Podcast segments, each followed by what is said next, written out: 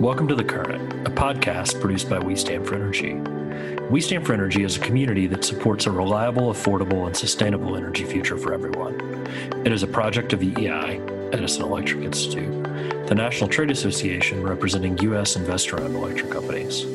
My name is Brad Viator, Executive Director of External Affairs at EEI, and I'm your host. Welcome. My guest today is Scott Segal, a partner at the Bracewell firm who heads up their government relations and communications group called the Policy Resolution Group. Frequently on radio, TV, and print media, he has been working in energy circles for decades.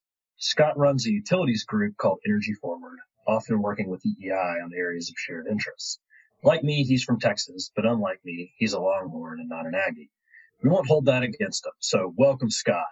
Well, I'm glad to be here. So you're an Aggie. I didn't know you went to Utah State.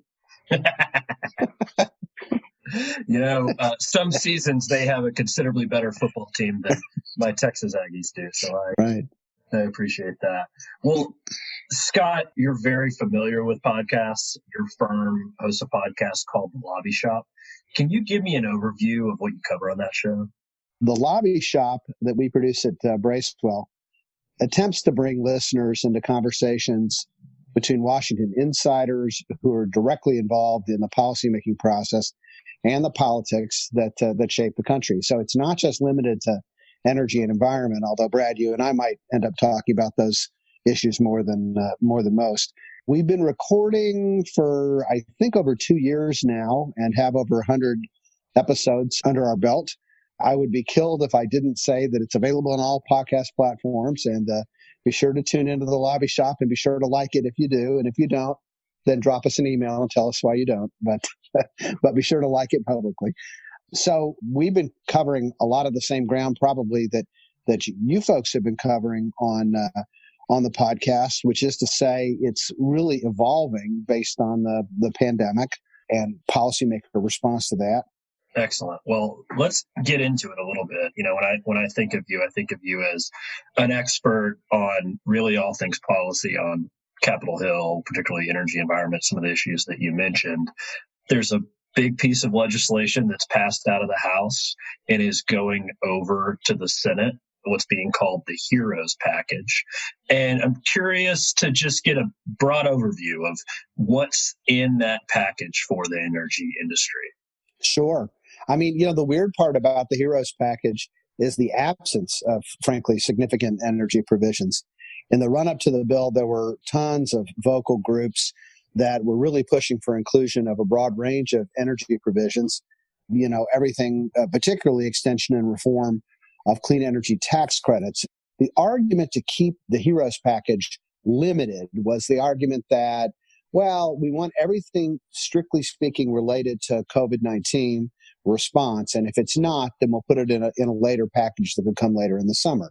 I do think it's a bit much to say that if you're not in the HEROES bill, that it's a blown opportunity, which I think is what one of the renewables guys was saying, mostly because this bill is not going anywhere. I had one wag on Capitol Hill tell me, well, it's 1,800 pages long, and we think maybe about 200 pages of it are actually the basis of a bringing together for legislation. And of course, Brad, you know what the big picture is for the HEROES package.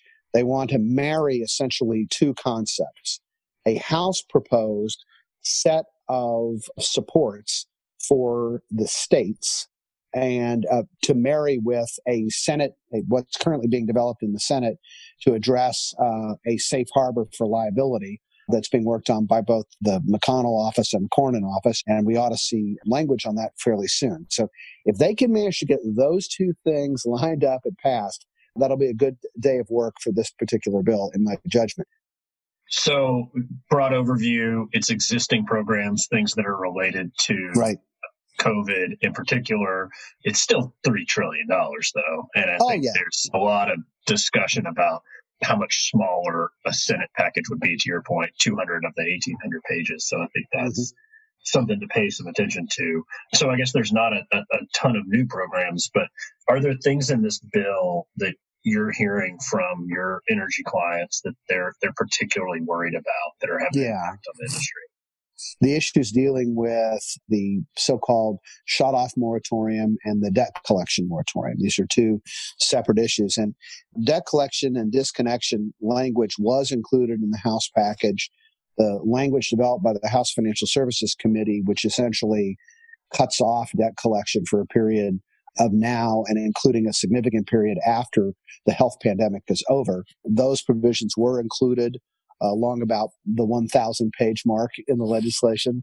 And the provision dealing with disconnection was put in the Energy and Commerce Committee had been working hard on and, frankly, had greatly improved over some of the concepts that had been coming down the pike from financial services was also included in the bill. Now, let me just say a few things about that.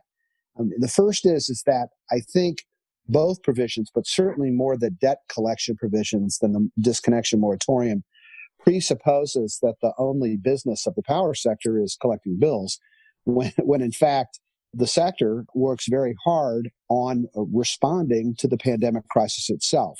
Reliable, resilient power is a critical element to not only responding to the pandemic, but also to coming back online. Healthcare institutions, schools, et cetera, everybody relies on reliable and resilient power. And the charitable foundations associated with the industry have been giving a lot of resources directly to other first responders, to communities they serve, a lot of the so-called PPE equipment flowing through the industry. And in addition, twice now, Congress has acted to increase the amount of money allocated to the so-called LIHEAP program, stands for Low-Income Home Energy Assistance Program. That's the program that says for folks that are at or near the poverty level, it's a way for them to get additional assistance to pay for their power bills. And they've supported increased funding for that program, and I know the industry writ large has done the same. And if you do one-size-fits-all of the sort envisioned, particularly by the debt collection language in the HEROES bill, you're potentially doing a lot of harm. And, you know, I know you like me to make predictions, so I'll just say I don't think either of these provisions is exactly ready just yet for legislation. I don't think it will be in the merged bill, certainly not the debt collection language, a better chance for the disconnect moratorium. I think you hit a couple of very important points and some of the things that I've heard over and over again. You mentioned it towards the end. Power companies need to be able to communicate with customers to put them on things like payment plans, and this debt collection moratorium would prevent that. And so that's one of the things that NARUC was keying on. There's another group, the National Association of State Utility Consumer Advocates. They weighed in too. These are the people that are opposite power companies in those state proceedings trying to fight for lower bills. And those guys were weighing in, saying the exact same thing. Look, we need power companies to be able to communicate with customers. This language is problematic. And then in addition to the National Association of State Regulatory Commissioners, 18 state commissions have also sent letters into Congress and to the Speaker, just illuminating some of the problems here. So I appreciate you highlighting that. So that's sort of what's in the HEROES package, some of the good, some of the bad. You talked about how the Senate doesn't want to take up the whole thing, and they've sort of got different drivers, obviously run by a different party. Can you talk to me about the expected timeline? When does the Senate dig in, and what are the triggers that cause them to start moving? Well, initially, the agreed-upon legislative horizon swirled around the date of July 1. And the reason for that, and of course, we have to issue a caveat that in recent months, we've seen that events have a terrible way of interceding on behalf of what the Congress thinks it can do, or for that matter, what the government at large thinks it can do. But the default deadline was to be the end of June because it marked the point at which the payroll protection plan, the so-called PPP plan for smaller business entities, was going to run out of cash. And it marked the point at which the fiscal year for most of the states that were counting on the Congress to come together for a state and local package, the fiscal year ends at that point. But that's already a little bit discombobulated, I'll just say, because for one thing, the White House this weekend indicated that there had been a breakdown in talks, and that they may not even engage in formal negotiations until late May or early June. So if you're not going to start re-up the negotiations until early June, meeting the July 1 legislative horizon may not work so much. One of the reasons that July 1 might have slipped a little bit is that PPP funding no longer seems to be as much of a forcing mechanism as it once was. PPP applications and payments were flying off the shelves like hotcakes. Now that torrid pace has slowed down a little bit. The third round of funding, which was seen as a plausible forcing mechanism, but recent reports show that the SBA, Small Business Administration, doesn't think it's the case any longer that they're going to give out money at that pace. So perhaps things are becoming attenuated. And one other thing, too, is I noticed that there's been an attempt to take the obstacles that may be getting in the way of PPP money flowing quite as fast and address those obstacles in a separate piece of legislation, which also will take the pressure, a little bit of the pressure off of PPP. That said, there are still pockets of urgency to get her done. It's hard to imagine, hard to remember, but we are in an election year. And particularly for vulnerable GOP incumbents, they're not quite as well positioned to say, well, we'll just wait. Let's wait and see how well the initial CARES Act work is being done. You know, there's other things that are forcing the issue. So we're either going to see some of that one-off stuff get adopted, or we're going to see it be a major push to get it done. July 1's still the date to watch, but there are a lot of reasons to believe it'll slip.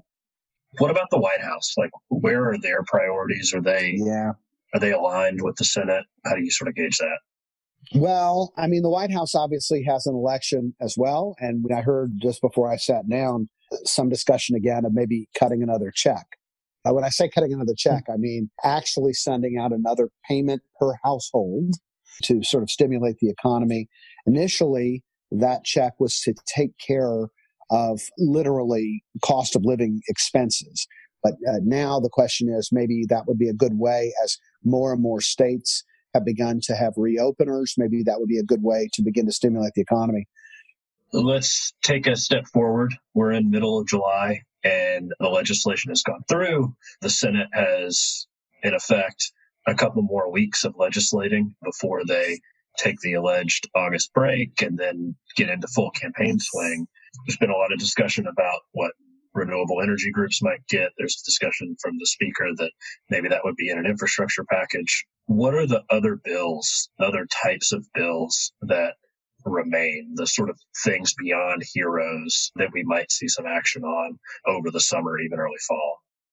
Well, this is not in the category of another bill, but it's in the category of another topic, which we ought to talk about a little bit. So I'll use the answerer's ability to reshape the question a little bit, which is, I do want to focus a little bit on some misconceptions dealing with this liability provision.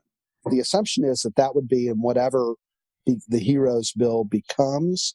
It is possible, of course, that what the HEROES bill becomes will bear no resemblance to the HEROES bill. So that might be, and the timing on it might slip up beyond July 1. So that might be one of the next bills. But I just want to make sure people are thinking straight about liability. We saw some opponents to a liability safe harbor take the position that this would be a massive mechanism to just take all power providers and fossil fuel companies and the like and totally put them outside of liability for a broad range of topics, environmental topics. I even saw a letter from my good friend, and he is a friend of mine, Jamie Raskin up in Maryland, make the argument that this would be an attempt to get out of climate change litigation.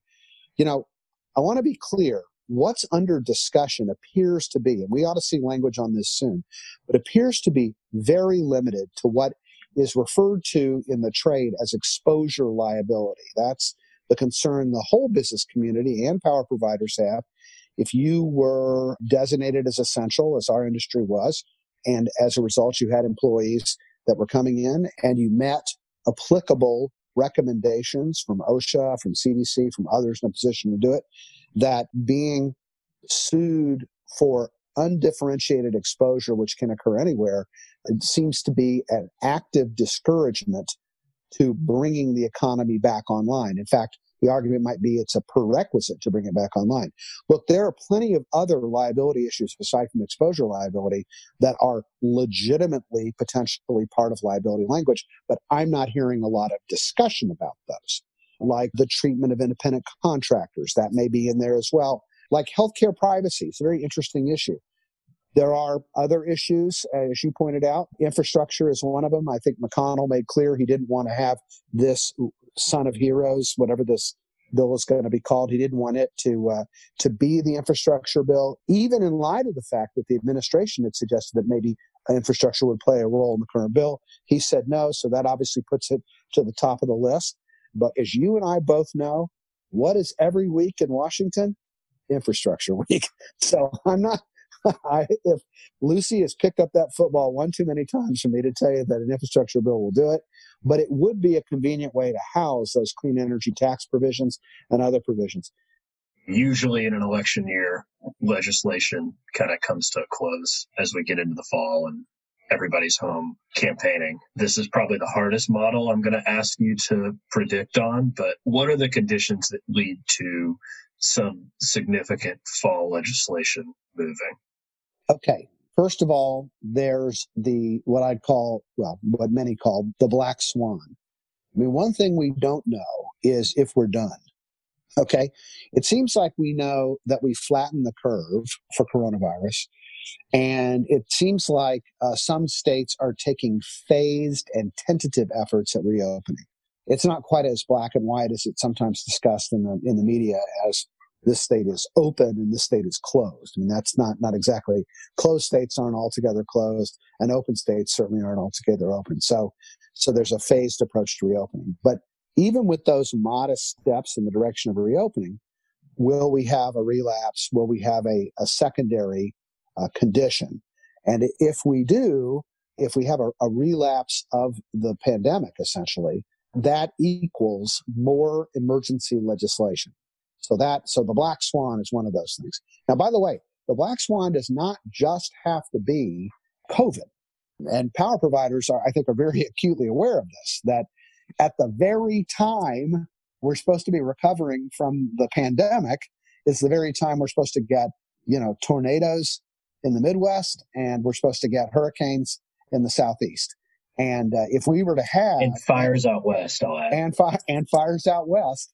Right. If we were to have any or all of those things occur at the same time, that we have deployed first responders to do other things related to the pandemic, it could be quite disastrous. And it will. And the least of the problems associated with that is that it will draw Congress back into legislating, because they'll have to pay for more emergency response. They are planning for that already, but still, we just don't know the severity of what might pile on one-on-one. And the last thing I'd say is sometimes it's overplayed that election years kill legislation. What usually happens in the election year, been my experience, is most legislation gets killed, but like one or two things make it out. I mean, I can remember when I first came to Washington, which a giant asteroid had just destroyed the dinosaurs, and I came to Washington. And I remember Superfund was something much debated and was finally addressed. Crises, like I've discussed at the front end, produced both the Oil Pollution Act and arguably advanced the Clean Air Act amendments of 90. Excellent. Well, thank you, Scott. We're going to have to leave the conversation there. I appreciate you joining us. And I also want to reach out to listeners and remind them to go ahead and subscribe to the Lobby Shop podcast and listen to more of the musings of Scott and other energy experts at the firm. So thank you. Appreciate it very much. Thanks for the time.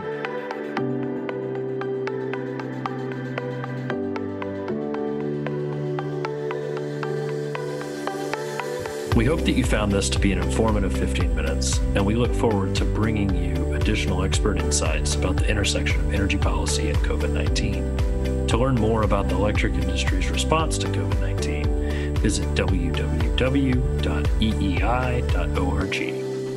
You can subscribe to our podcast on iTunes, Spotify, or wherever you get your podcasts by searching for The Current and We Stand for Energy.